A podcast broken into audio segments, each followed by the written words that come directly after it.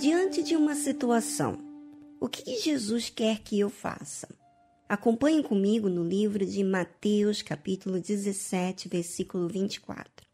E chegando eles a Cafarnaum, aproximaram-se de Pedro os que cobravam as dracmas e disseram: O vosso mestre não paga as dracmas? Disse ele: Sim. E entrando em casa, Jesus se lhe antecipou, dizendo: Que te parece, Simão? De quem cobram os reis da terra os tributos ou o censo? Dos seus filhos ou dos alheios? Primeira coisa, antes da gente dar continuidade, eu quero chamar a sua atenção, porque as cobranças também se davam aos discípulos e a Jesus.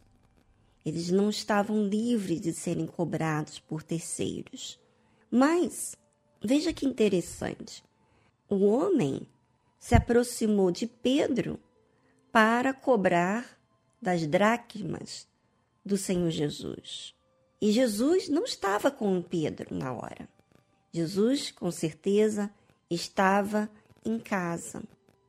E Jesus se antecipou dizendo para Pedro: Que te parece, Simão? Quer dizer, veja que Deus, ele enxerga você. Ele enxerga a sua situação. Ele vê como você está no seu íntimo, a sua alma e até a sua preocupação. E veja que Jesus se antecipou para falar com Pedro e disse: Que te parece, Simão? De quem cobram os reis da terra os tributos ou o censo, dos seus filhos ou dos alheios? Quer dizer, Jesus questionou a Pedro diante de uma situação onde estava sendo cobrado. E disse-lhe Pedro: Dos alheios. Quer dizer, o rei da terra não cobra os tributos aos seus filhos, mas das outras pessoas, não é verdade? Disse-lhe Jesus: Logo estão livres os filhos. Tipo, os filhos não pagam os tributos, não pagam o censo.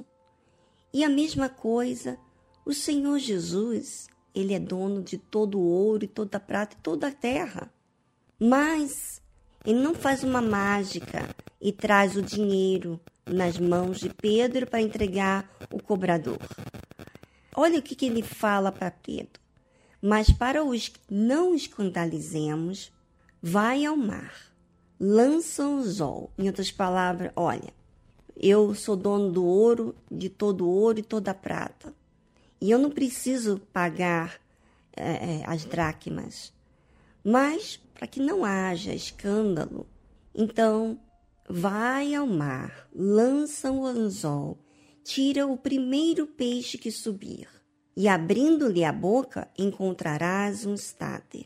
Aí você fala assim: Viviane, é muito fácil. Jesus fala para Pedro, Pedro vai lá pescar, Pedro faz exatamente o que Jesus falou. Quando você ouve, parece ser muito fácil, mas o cobrador já estava ali. E pescar ainda teria que encontrar o peixe. E quanto tempo demoraria esse peixe para subir?